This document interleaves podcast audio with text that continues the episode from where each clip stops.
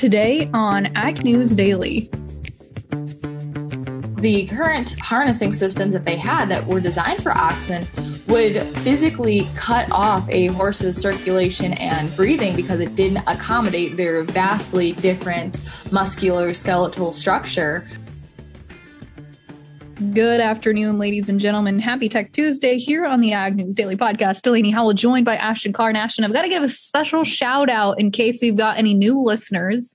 I was just on a webinar earlier today for the Missouri Bankers Association. So hopefully we've got a few new listeners tuning in with us today.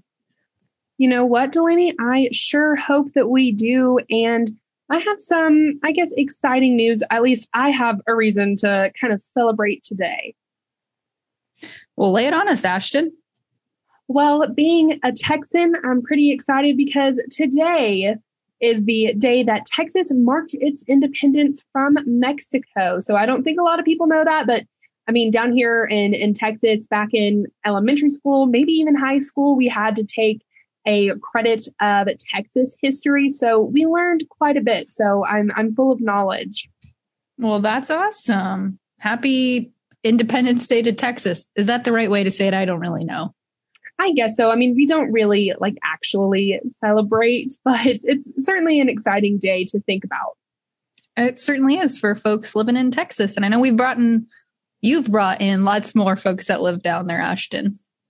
Well, Delaney, kicking things off, talking about some non Texan news here. It is CERAWeek. I, I guess that's how you pronounce it. Not quite sure, but this week is devoted to the en- energy industry and hosted by IHS Markit. And Reuters has been reporting many stories from today's discussions, and I imagine that they will continue to report on them throughout the week, as will we. But kicking things off for today, Roberto Castello Branco, who is the chief executive of Petrobras, said that biofuels, especially those for the aviation industry, will be the key for decarbonizing transportation in the coming years. And Petrobras is Brazil's state run oil company, and it's also among the region's largest exporter of low sulfur marine fuel. And as a side note here, the company aims to capture 25 million tons of carbon dioxide through 2025 while reducing emissions from its fossil fuel operations. But back to aviation biofuels. Those biofuels are considered biomass derived fuels from plants or waste used to power aircrafts, and they produce lower CO2 emissions that conventional jet fuel does not, which makes them so much more attractive. And we've heard from a few companies that are aiming to produce these kinds of biofuels. I believe when we interviewed CoverCress, we talked a little bit about that. So folks, you might want to tune into that episode last month, I believe it was. It might have been in December. I don't I don't know at this point, but now I believe it's just a, a, matter of mass production and distribution. But I just kind of wonder if the aviation industry will really take this, take to this change. Yeah, that'll be certainly interesting to keep an eye on, Ashton. It certainly will be, Delaney. But what interesting things are you keeping an eye out on today? Well, for today's webinar, we had a lot of great speakers, one of which was Eric Snodgrass of Nutrien, who's of course a big weather guy. And so weather is never ending subject in agriculture. And I've been continuing to watch, and he also mentioned it today during his portion of the presentation, continuing to watch South American weather. Well, it seems that Brazil is not going to get a reprieve from rains anytime soon. According to one of their meteorologists, top meteorologists for the country, he says that northern Mato Grosso area may get about 5.9 inches of rain here for the next week. They're saying that rain conditions should continue on until the weekend and may ease after Friday or Saturday of this week, but will resume again on March 10th. So these heavy precipitations, Ashton, are expected to continue to slow and delay Brazil's soybean harvest.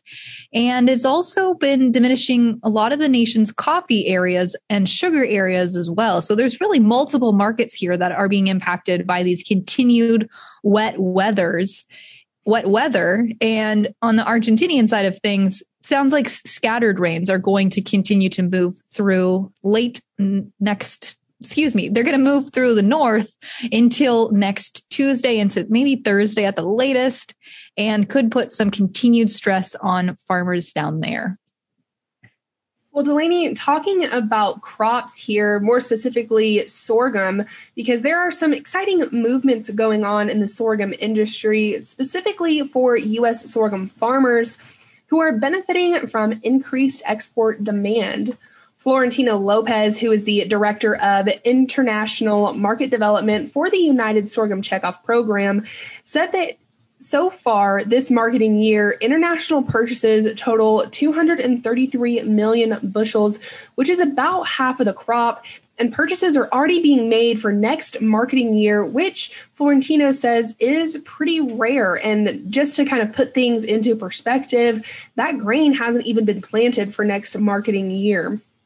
And China is the biggest buyer for next marketing year so far with a record 27 million bushels purchased four weeks into the current marketing year, which also set the record for the earliest purchase for the following marketing year. I keep saying marketing year, it sounds like a, a fake word right now, but China is targeting sorghum for feed use, biofuels, and even alcohol for human consumption. Lopez says that the strong demand has boosted prices with a basis of $1.65 on the positive side since mid February, which is an increase of $1.60 from last year and nearly a dollar higher than the corn basis. Well, Ashton, switching tracks a little bit off of that news, I don't have any more crop news left except for markets for today, but I do have some dairy related news. Producers who have selected the tier one and tier two levels of coverage under the dairy margin coverage program will receive payments for the month of January. The actual national average margin for January was $7.14 per hundredweight. And as a result of that, folks that selected the tier one margins coverage level will be protected under that, as well as folks that selected the tier two, which is anywhere between 750 and $8. So this is, of course, going to be the first uh, price trigger here we see in the new year. We'll have to continue to watch that to see if others, other months, uh, trigger that coverage as well. It's kind of a mixed bag, I guess, Ashton, because on the one hand, it's nice they have that coverage, but if their coverage is getting triggered, it means that prices haven't been as stable, margins haven't been as good for dairy producers. So it's a little bit of a double edged sword there. I like that term, Delaney, double edged sword. We don't uh, use that kind of language a whole lot on the podcast, but I do like it when we do have some funky sayings. Thanks, Ashton. I used that one in my speech today, so it was top of mind for me. I get really bad about when I do use, you know, a, a little funny saying or something like that. Like one time, I'll just keep using it over and over again until I'm like beating a dead horse with it. But anyway, I just have one other story to talk about today. And, you know, we have seen kind of mixed reviews. And, you know, I would say it's kind of leaning towards the uh, not so good side about how the ag industry, farmers and ranchers are kind of responding to the Biden administration. But I, I think this might be an effort to win them over in their latest move. But farmers and ranchers are going to have a voice in writing the Biden administration's plan for alleviating climate change. Ag Secretary Tom Vilsack said that this new system will be designed by farmers for farmers. And a spokesperson said that the USDA will reach out to the agriculture sector in the coming weeks for ideas and how they're really going to do that. I don't exactly know, but I'm excited that the ag industry is going to play a key role here. Producers could see three new revenue streams from climate mitigation. They were income from carbon markets, which we're already kind of seeing from um, other companies, you know, not the USDA or government related. Um, but income can also come from conversion of agricultural waste into products ranging from chemicals to fabrics and capture of methane from manure for use as a renewable fuel. So lots of new and hopefully exciting things coming from the USDA to those farmers and ranchers. Absolutely, Ashton. And we talked a little bit about this going back to my webinar today, uh, which I think ties in nicely. And that's the Biden administration's priorities since stepping into office have been focusing on working with farmers to address things like climate change and especially carbon credits. So I think hopefully farmers come to the table with an open mind. It's always interesting when we do see new administrations stepping in and transitioning how folks react to that But I hope that uh, they actually do take farmers' needs and wants and opinions into consideration. I certainly do too, Delaney, and I am excited to see what farmers and ranchers have to say. So, folks, if you have any ideas on, you know, how we can make some changes or anything like that, please do drop us a note on social media. I think that this can be a very productive discussion. As do I, Ashton. But the only thing left to discuss today, in my opinion, is the markets. What do you say? Let's do it. Well, we certainly had a turnaround Tuesday here in the markets, as they say, with all grain markets higher today after yesterday's pullbacks. Kicking things off here in the March corn contract up 13 and a quarter cent to close at 560 and three quarters. The May up six and three quarters cents to close at 545. Soybeans today 21 cents higher in the March contract to close at 1414. The May up 21 and a quarter to close at 14 and 1412 and a half. Chicago wheat higher today as well as the March contract added 19 and a half cents to close at 663 and a quarter. The May up 16 cents to close at 666 and a quarter. Taking a look over at the livestock markets today, again, mixed trade in the cattle complex. Live cattle higher with feeder cattle slightly lower. But the April live cattle contract today shed excuse me, added 45 cents to close at 119.42 and a half. The June up 25 cents to close at 117.75. Feeder cattle, as I mentioned, slightly lower today with the March contract shedding 67 and a half cents to close at 136.52 and a half. The April down 65 cents to close at 140.47 and a half. And in lean hogs today, not quite limit down moves, but definitely some selling off today as the April contract shed $2.37 and a half cents to close at 85.35. The May down a dollar 65 to close at 87.92 and a half. And rounding out our markets with the class 3 dairy milk futures. March 22 cents higher today to close at 16.34. The April up 39 cents to close at 17.80. Ashton, without further ado, fill us in on who we're talking to for today's interview. Well, today's Tech Tuesday interview is a rather unique one. So let's go ahead and kick it over to my conversation with Jacqueline Krymowski.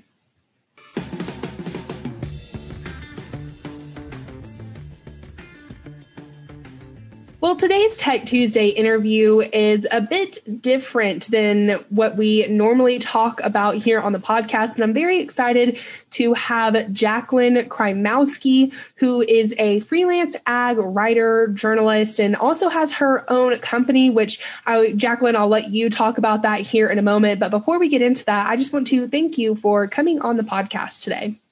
Well, thank you so much, Ashton. I'm really happy to be here. So, like I said, you have your own company, you're a journalist, and I know that that can come with a lot of different responsibilities. So, why don't you tell us a little bit more about your experience as a journalist and a little bit more about the Herd Book Ag Media? Yeah, so I have been full time freelancing since last November. But prior to that, I actually started off after my first internship before I graduated. So it was like late 2017. And it had kind of just been my side hustle for a while.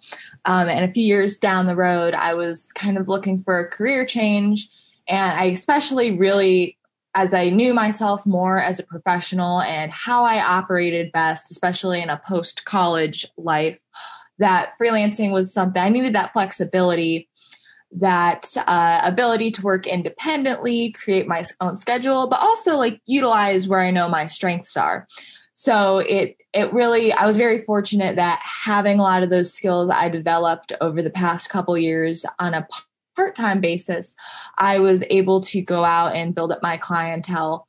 So today I do a mixture of things like for agdaily.com, just general ag news articles, but I also do um trade publications, technical magazines, as well as working with agribusinesses who kind of could need a whole lot of different stuff from me, whether it's press releases or blog posts or editing or scripting for events, social media work, uh, brochures, etc. I'm kind of like that one-stop shop for um, in addition to the publishers, but also for those agribusiness companies that just kind of need a third party to come in and take some of those communications and media related projects off their plate.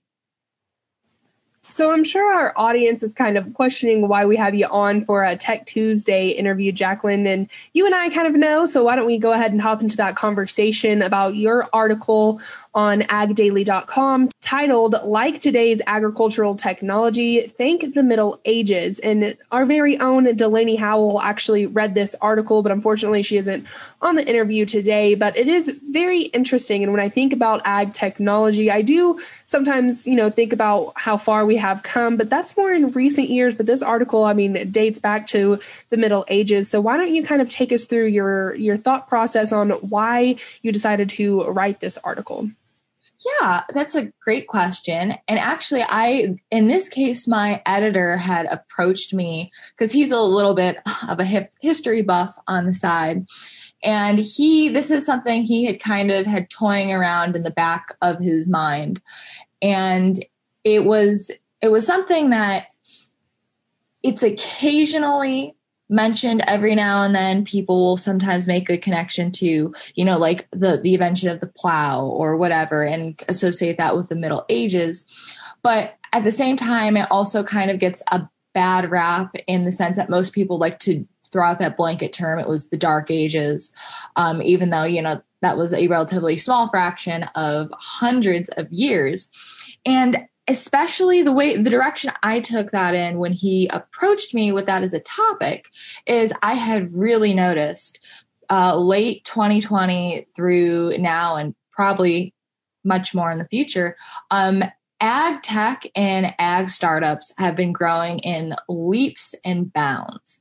And i really wanted to draw kind of that parallel about where a lot of that originally came from because I I feel that obviously throughout the massive history that is agriculture we we had a few really big turning points as far as our technology goes and such. But especially lately i think with as fast as the ag tech sector is growing people um it's it's so easy to forget what those pivotal turns were years ago because I feel that before ag tech became the the big thing, a lot of people kind of assumed that farming had been more or less stagnant as far as new ideas or new technology. And of course, we know that's not necessarily true.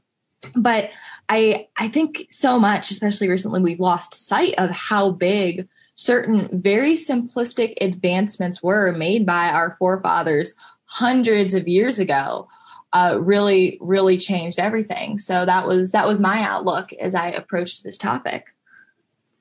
So you talk about the the turning points that we've had in innovations in agriculture technology and I'm glad that you did because that's definitely something that I wanted to talk about because I mean I know about the invention of the wheel and and that kind of stuff you know those bigger I guess turning points but what are some of the um, the smaller turning points that you researched and and wrote about that has really helped us develop into the ag tech realm that we're in currently?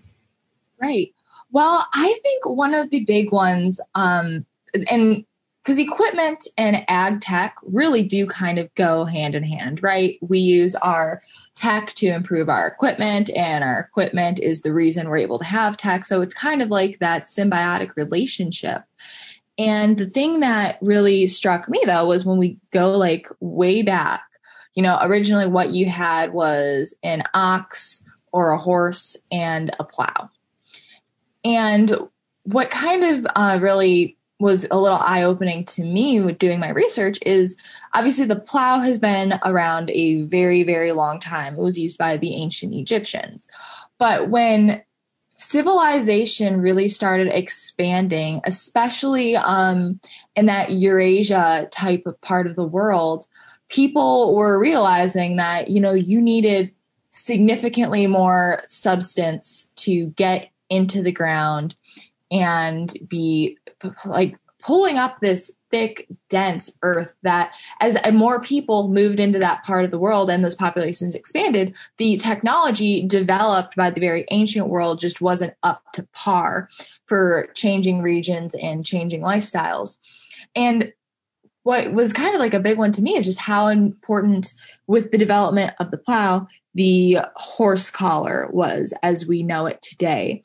Um, how really? Because when people realized that horses were faster than oxen they could cover significantly more ground.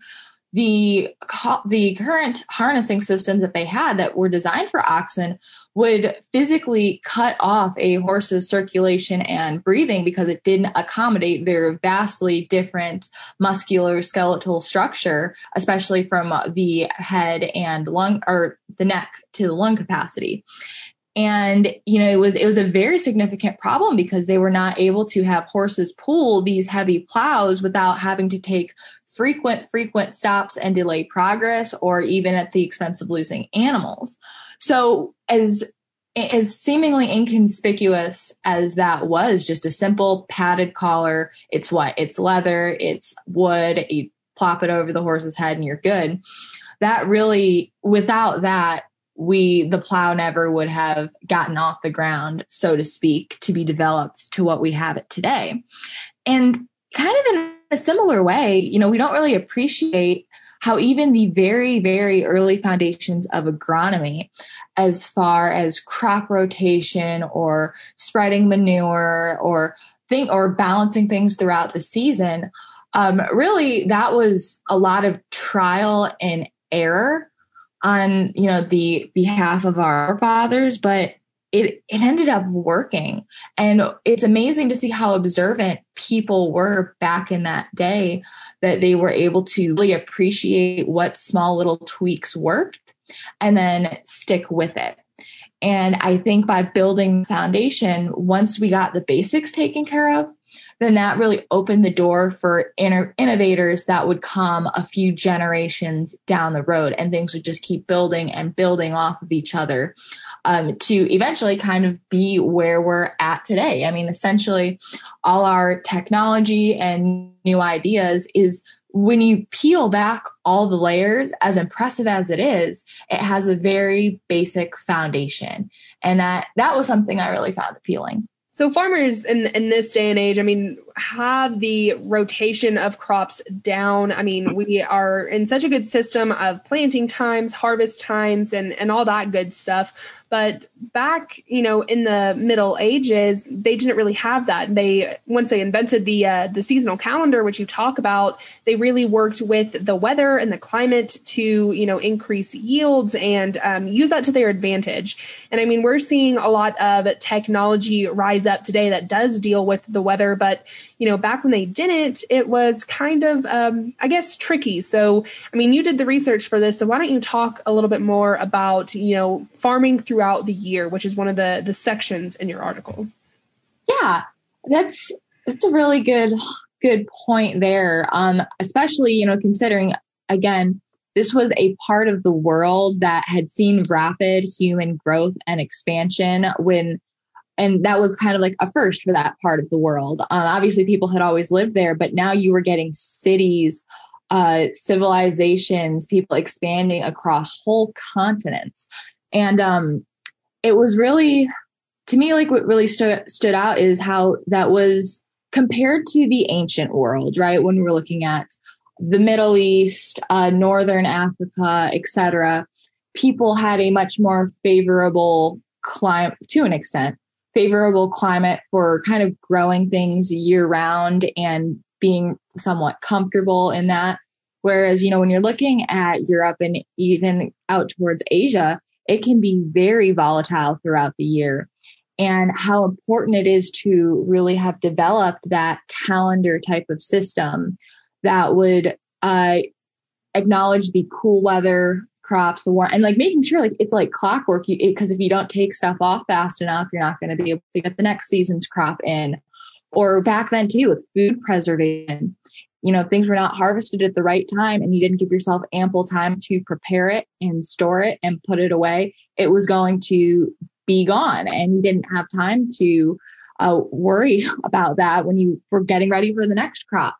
And and so that was to me really kind of stood out, putting in just how pivotal that calendar was. And then also, kind of like on that note, and you mentioned this as well, Ashton, how we have it down pat now. We have down to a literal science because now we know this is a science. We know how legumes work and how soybean fixes nitrogen or how um there are the different varieties, there's hybrids, etc. But it just blows my mind to think people back then had no idea. They literally figured out themselves. This is a cool weather crop. This crop grows well very specifically in this allotted period of time. This is ready to be harvested at this point. When this is harvested, we need to reprep the soil, we need to fertilize and need to get ready for this crop, which grows in this specific period of time.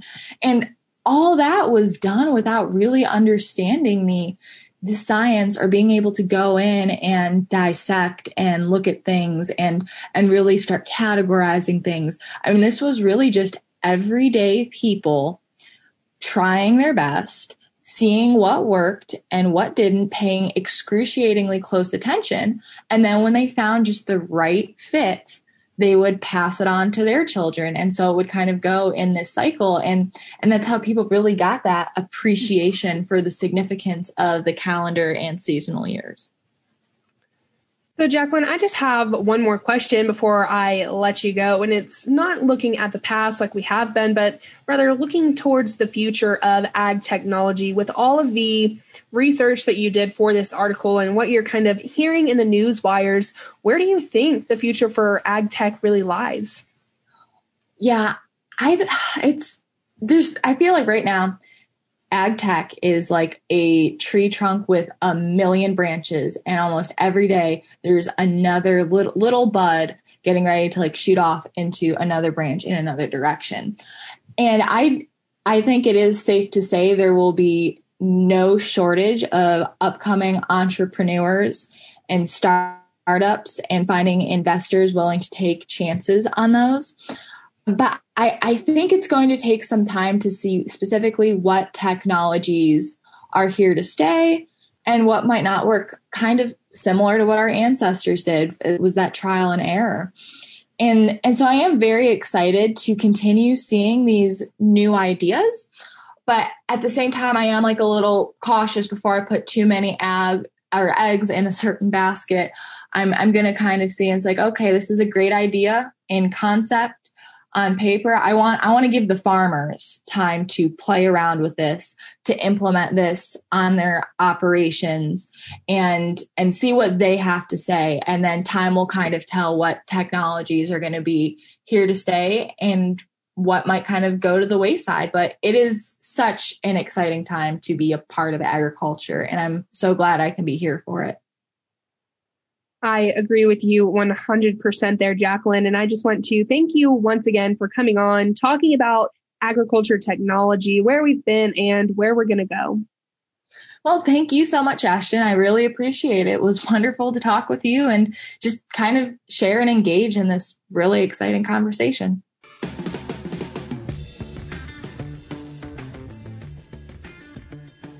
Thank you again there to Jacqueline for coming on and talking to us today about her article on agdaily.com. It was certainly interesting. So, folks, I'll be putting it in this week's Global Ag Network newsletter. So be sure to sign up for that.